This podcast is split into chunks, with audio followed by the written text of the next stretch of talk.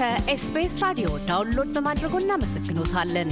ሙሉ ፕሮግራሙን እንዴት ማድመጥ እንደሚችሉ ለመረዳት SBS dot com dot au slash Amharic ይጎብኙ።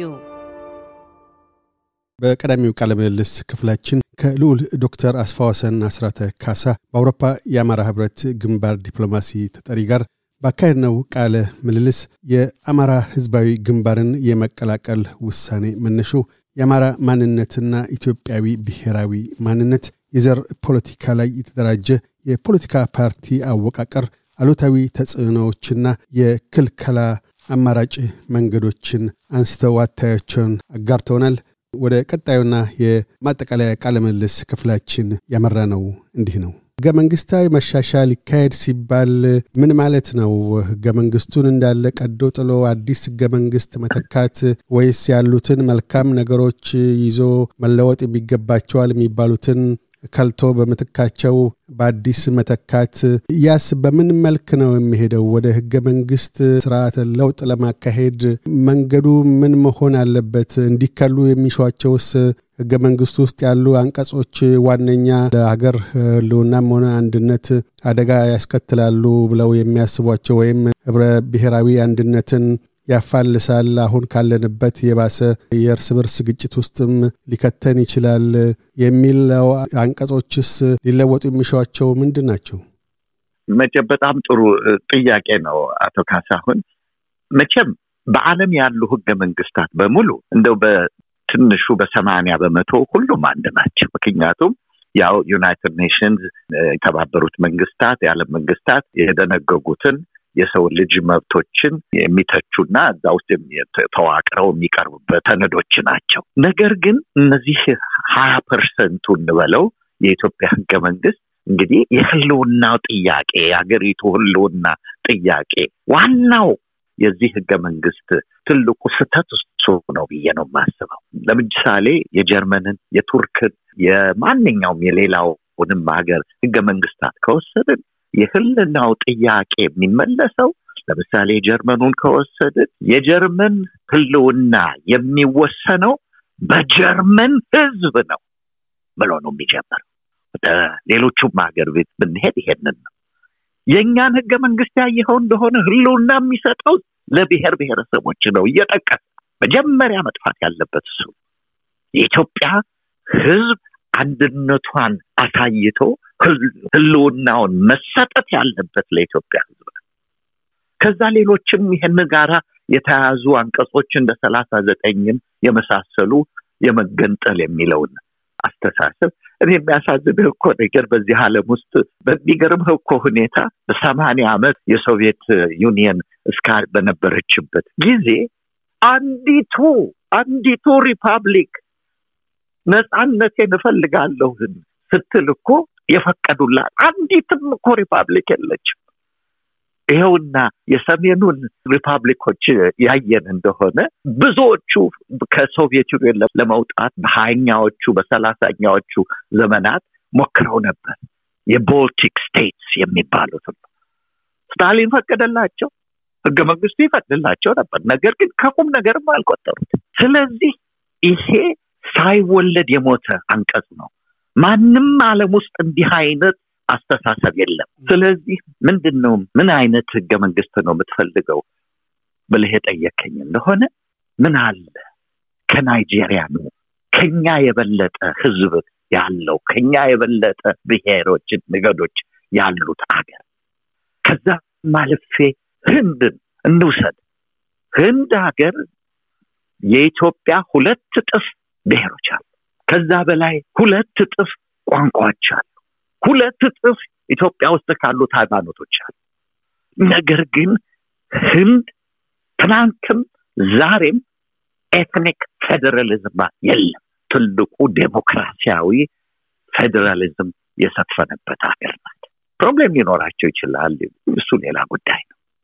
በህገ መንግስት አንጻር ግን እንደዛ አይነቱ ህገ መንግስት ነው ለሀገራችን የሚሻል እኛን ለሚመስሉ ሀገሮች ማለት ነው። እንዲሁም እንደ ናይጄሪያ ናይጄሪያን problem አለባት። የብሔር እኮ ጥያቄ ኢትዮጵያ ውስጥ ብቻ አይደለም ጥያቄ ውስጥ የመጣውና ብዙ problem እየፈጠረብን ያለው ሌሎችም ሀገሮች አሉ። ኢትዮጵያን የሚለያት ብሔርተኝነት በሕግ የተደነገገበት ሀገር እሷ ብቻ ናት። ይሄ እንዲጠፋ ማድረግ እንጂ ወንድ ቅድም ያልኩትን ልድገምና ለኢትዮጵያችን የሚያስፈልገው እንደዚህ ብዙ ነገዶች ያሉበት ሀገር የሚያስፈልገን እውነተኛ በዲሞክራሲ የተመሰረተ ይፈድራል አስተዳደር ነው። ኢትዮጵያ ውስጥ አንዱ ከሚተቹት ነገሮች ለኢትዮጵያ የመንግስት መርጋትም ሆነ ለእድገቷ ማነቆ ሆኖ ያለው ለዲሞክራሲ ግንባታም ለመልካም አስተዳደር ሰፈናም አዋኪ ሆኖ ያለው ያንን የሚያስፈጽሙ ኢትዮጵያ ውስጥ የመልካም ቃላቶች ችግር የለም፣ የፖሊሲ አማራጮችም ችግር የለም። እነዛ ግን ከወረቀት ጌጥነት አላለፉም። ስለምን ኢትዮጵያ ውስጥ ጠንካራ የሆነ ተቋም የለምና የሚል አተያዮች ይሰነዝራሉ። እርስዎን ጨምሮ ኢትዮጵያ ውስጥ የተቋም አለም ምን ያሳደራቸው አሉታዊ ተጽዕኖዎች አሉ? ለተቋም ግንባታ አለመብቃታችንስ ያስከተላቸው ዋነኛ አንኳር ችግሮች ምንድን ናቸው? ኢትዮጵያን አሁን ሰቅዘው እንዲይዙ አስባብ የሆኑት ጠንካራ የሆኑ በዲሞክራሲ ሀገሮች ውስጥ እንደምናያቸው ተቋማት ባለመኖራቸው መንግስት ይመጣ ይሄዳል፣ መሪዎች ሊቀያየሩ ይችላሉ። ተቋሞቹ ግን ሁሉንም ሚዛን አስጠብቀው ወደፊት ይሄዳሉና ያንንስ እንደምን ነው የምንገነባው? ተቋም ስንል ምን ማለታችን ነው? ምን አይነት ተቋሞች ናቸው? የኔ ወንድም ከሁሉ በላይ የሚያሳዝነኝ ምንድን ነው የሰውን ልጅ በአንድ ነገር ብቻ መወሰናችን ነው። ኢትዮጵያ ውስጥ የሰውን ልጅ የምንለው አንተ ከዘረኝነት በስተቀር ከዘር ልዩነት በስተቀር ራስህን ከሌላው ከመለየት በስተቀር ሌላ አንደበት ሊኖርህ አይችልም የሚለው ርዕዮተ ዓለም ነው። አንድ አማራ፣ አንድ ትግሬ፣ አንድ ኦሮሞ በአንድ የፖለቲካ ስርዓት ማመን አይችሉም ነው የምትለኝ? መቼ ነው ዘረኝነትን ወደ ሌላ ቦታ ትተን እስቲ በርዕዮተ ዓለማችን እንነጋገር። ዲሞክራሲ እንግዲህ ማለት የሁለት ርዕዮተ ዓለም የሚጋጭበትና ውድድር ውስጥ የሚገባበት ስርዓት ነው። ምንድን ነው የሚያስፈራ? እኔ ዘረኝነቴን ዘሬን አስቀድሜ ለፖለቲካ ስርዓት የዘርነት አስተሳሰብ ከሌለኝ የፖለቲካ ጭንቅላት የለኝም ማለት ነው። የኔ ርዕዮተ ዓለም የሚወሰነው ባለኝ ነገድ ነው። ምን አለበት ኢትዮጵያ ውስጥ ከሁሉ በላይ የምቃወመው እኔ የኮሙኒስት አስተዳደር የወዛደሩ አምባገነንነት ያለበት ሀገር ይፈጠር ብለን ማንነሳው እኔ እቃወማለሁ በሙሉ ልቤ። ሌላ የ social democratic ስርዓት ነው ለኢትዮጵያ የሚያስፈልጋት፣ የ liberal democracy ስርዓት ነው የሚያስፈልጋት ብለን ለምንድን ነው ማንነሳው? እንደው ዘወትር መጥተን የዚህ የነገድ የፖለቲካ ፓርቲ የዛ ነገድ የፖለቲካ ፓርቲ እያለ ለዘላለሙ ልንሄድ ነው? ከሌላ ካለው የዓለም ህዝብ ጋር የሚለየን እኛን ኢትዮጵያኖች ምንድን ነው? በምን ምክንያት ነው በሌሎቹ African ሀገሮች እንዲህ አይነት ነገር የማናየው? በሌላው ዓለምን እንተው። አክ ብለን የተፋ ነው ይህንን ሲል የነበረው ስርዓት የአፓርታይዱ system አይደለም። እንግዲህ ወደድንም ጠላንም ethnic federalism የምትባለዋን ቃል ለመጀመሪያ ጊዜ የተጠቀመው ማላን የሚባለው በአስራ ዘጠኝ መቶ አርባ ስምንት ዓመተ ምህረት እንደ አውሮፓውያን አቆጣጠር የተሾመው የቦሮች ጠቅላይ ሚኒስትር ነው ደቡብ አፍሪካ ውስጥ። የዛን ጊዜ ትዝ እንደሚለኝ አንድ የቢቢሲ ጋዜጠኛ ጠቅላይ ሚኒስትሩ በነገራችን ላይ ማላን ማለት የአፓርታይድ አባት ተብሎ የሚጠራ ጠቅላይ ሚኒስትር ነው። አፓርታይድን የደቡብ አፍሪካ ፖሊሲ ውስጥ እንዲገባ ያደረገ እሱ ነው እና አሁንም ይሄ አዲስ ያመጣችሁት ስርዓት አልገባኝም። አፓርታይድ ማለት ምንድን ነው ብሎ ይጠይቀዋል። መልሱ ምንድን ነው? አፓርታይድ ማለት ሌላ ነገር አይደለም፣ ethnic federalism ነው ብሎ በቃሉ መልሶለታል። ያቺ ሀገር ለአፍሪካ ልጆች ነፃነት ከማንም በላይ የታገለችው ለብዙ አፍሪካኖች እንደ ትልቅ አገር ሆና የምትታየው ኢትዮጵያ። እንደ terrorist ተብሎ የተጠራውን ኔልሰን ማንዴላን የኢትዮጵያ ፓስፖርት ሰታ አዲስ አበባ አምጥታ እንዲሰለጥን አድርጋ መልሳ ደቡብ አፍሪካን የሰደደች ሀገር ከሌሎቹ አፍሪካኖች ሁሉ ተነጥላ ይሄንን የአፓርታይዳዊ system መቀበሏ በጣም በጣም አድርጎ ያሳዝነኝ። እንዴት አናፍርም? እኛ እኮ ነን በማንኛውም የጥቁር ህዝብ lawyer ተብለን የምንጠራው እኛ እኮ ታዲያ ይሄ ለማንኛውም ጥቁር ህዝብ አሳፋሪ ነገር አይደለም። ለኢትዮጵያ ብቻ አይደለም። በመላ አፍሪካ ያንን ስርዓት አክብለን ከተፋን በኋላ ኢትዮጵያ ውስጥ እንዲቋቋም እናደርጋለን። የሁለት ሺ አልፎ ሁለት ሺ አስራ ስድስትን ለመቀበል ጥቂት ጊዜያት ላይ ነው የሚገኘው። ሁለት ሺ አስራ ስድስት ኢትዮጵያ ውስጥ ምን ይዞ መምጣት አለበት? ምን አይነት ለውጥ ሊደረግ ይገባል? በመንግስት በኩል ምን አይነት እርምጃዎችን መውሰድ ይገባዋል? በህዝብ በኩል ህዝብ የሚሻውን ለማግኘት ምን አይነት ተጽዕኖ መፍጠር አለበት? በተቃዋሚ ድርጅቶች በኩል የእርሶንም የአማራ ህዝባዊ ግንባር አክሎ ሌሎቹንም የሀገር ውስጥና የውጭ ፓርቲዎችን አክሎ ምን አይነት የለውጥ ሚና ሊጫወቱ ይገባል? በተለይ ደግሞ የዲያስፖራው ማህበረሰብስ እነዚህ አራት የተለያዩ ወገኖች ከሚቀጥለው ዓመት ጀምሮ አዲስ በሆነ መንገድ ኢትዮጵያ ውስጥ የአሰራር ለውጥ እንዲሰፍን ምን ማድረግ አለባቸው ይላሉ? ያስ በምን መልክ ነው መምጣት ያለበት? አሁን በአንድ ወገን የትጥቅ ትግሎች ይካሄዳሉ። በአመፅ በኃይል ወይም ራስን በመከላከል በሚል ተተርጉመው ይታያሉ። በሌላ በኩል ደግሞ የለም የሚያስፈልገን እርቅ ነው፣ ብሔራዊ እርቅ አድርገን በዛ መንገድ እንደገና ሀገራችንን ወደ አንድነት ወደ ህብረት ማምጣት አለብን፣ የጦርነት አዙሪት ይበቃናል ብለው የሚሉ አሉ። ከተለይ ከትግራይ ጦርነት መማር አለብን ብለው የሚያነሱ ወገኖች አሉ።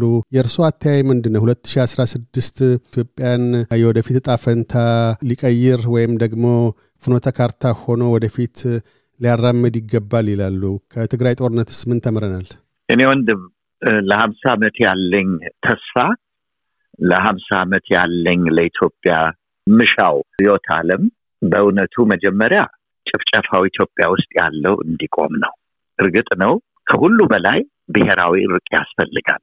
ነገር ግን ብሔራዊ እርቅ የሚመጣው እንደነዚህ አይነቶቹ የኢትዮጵያን ዜግነት መብት የሚጻረሩ ስራዎች እስከተሰሩ ድረስ በምንም አይነት ሊመጣ አይችልም።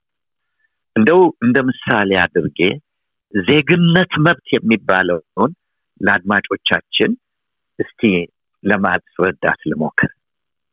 መጽሐፍ ቅዱስን ያየን እንደሆነ ሐዋርያው ቅዱስ ጳውሎስ ሞቱን ያገኘው አንገቱን በሰይፍ በመቆረጥ ነው። በምን ምክንያት? ሐዋርያው ጴጥሮስ እንደ ጌታችን ኢየሱስ ክርስቶስ ተሰቀለ። ጴጥሮስም ጳውሎስም ዕብራውስጦች ናቸው። በምን ምክንያት ነው ጳውሎስ ያልተሰቀለው? ልነግርህ ይችላል። በዜግነት መብቱ ነው። ዕብራዊስጥ ይሁን እንጂ የሮማዊ ዜጋ የነበረው ሰው ስለነበረ በዛን ሀገር በዛን ጊዜ በነበረው ሕግ ደግሞ የሮማዊ ዜግነት ያለው ሰው መሰቀል አይችልም። የኔ ወንድም የዜግነት መብት ማለት ይሄ ነው። የእያንዳንዱ የኢትዮጵያ ነገድ የዜግነቱ የኢትዮጵያዊነቱ መብት እስካልተጠበቀ ድረስ ብሔራዊ እርቅ ሊኖር አይችልም። ሰላም ሊሰፍን አይችልም። ባለፉት ሀምሳ ዓመት የምናየውን ጦርነት ብቻ እየገፋን ነው የምንሄደው። በነገራችን ላይ ሀምሳ ዓመት ማለት በትንሹ ሁለት ትውልድ መሆኑ ነው።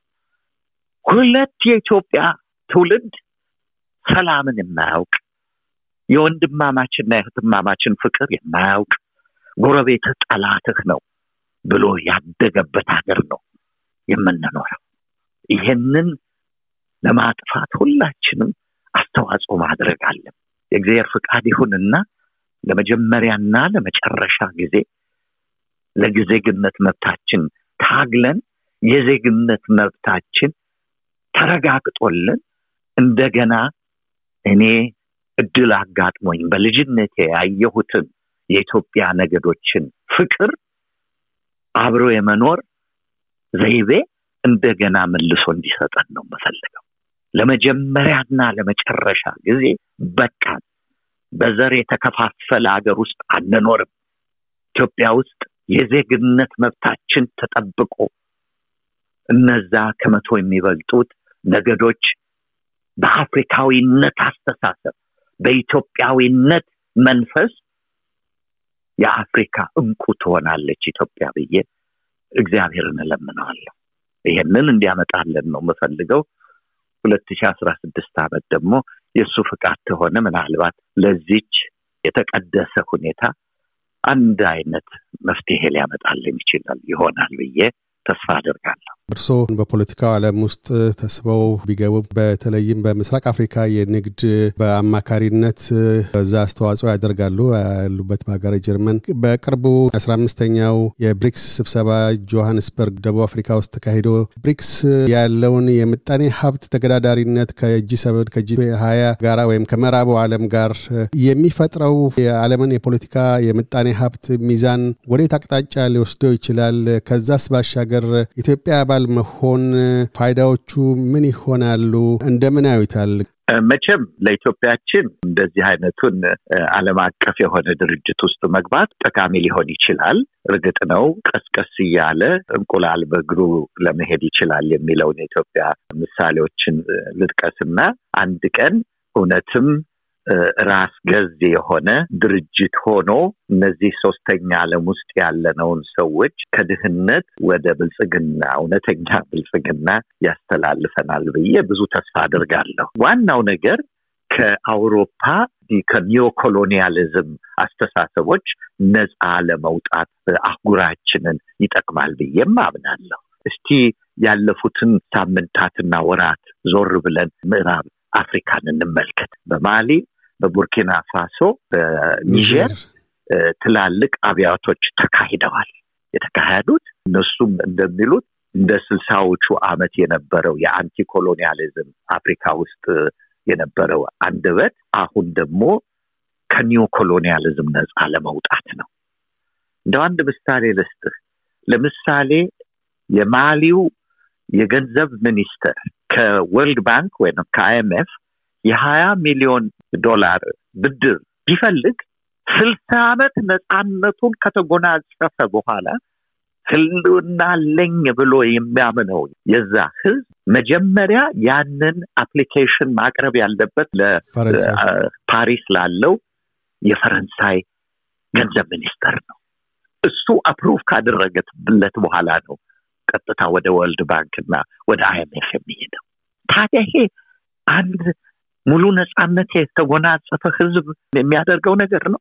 ይሄንን በመጻረር ነው እነዚህ ሰዎች የተነሱት እና ለዚህ አይነቱ አፍሪካውያን የኢኮኖሚ ህልውናቸው ለማግኘት የሚረዳቸው ድርጅት ነው ብዬ አምናለሁ። ተስፋ አለኝ ይሄ እየቀጠለ እንደሚሄድና ሌሎችም አፍሪካን ሀገሮች እዚህ ድርጅት ውስጥ ገብተው ለማስፈራሪያም እንኳን ቢሆን ሌሎቹን ትልልቅ የአንደኛው ዓለምን ሀገሮች ለማስፈራራት ጥቅም ይኖረዋል ብዬ አምናለሁ። ልዑል አስፋ ወሰን አስራተ ካሳ የአማራ ህዝባዊ ግንባር በአውሮፓ የዲፕሎማቲክ ተጠሪ፣ ስለ ቃለ ምልልሱ እናመሰግናለን። እኔም በጣሙን አድርጌ አመሰግናለሁ አቶ ካሳሁን፣ እግዚአብሔር ይስጥልኝ። እያደመጡ የነበረው የኤስቢኤስ አማርኛ ፕሮግራምን ነበር። የፕሮግራሙን ቀጥታ ስርጭት ሰኞና አርብ ምሽቶች ያድምጡ። እንዲሁም ድረገጻችንን በመጎብኘት on demand እና በኤስቢኤስ ሞባይል app ማድመጥ ይችላሉ። ድረገጻችንን ኤስቢኤስ ዶት ኮም ዶት ኤዩ አምሃሪክን ይጎብኙ።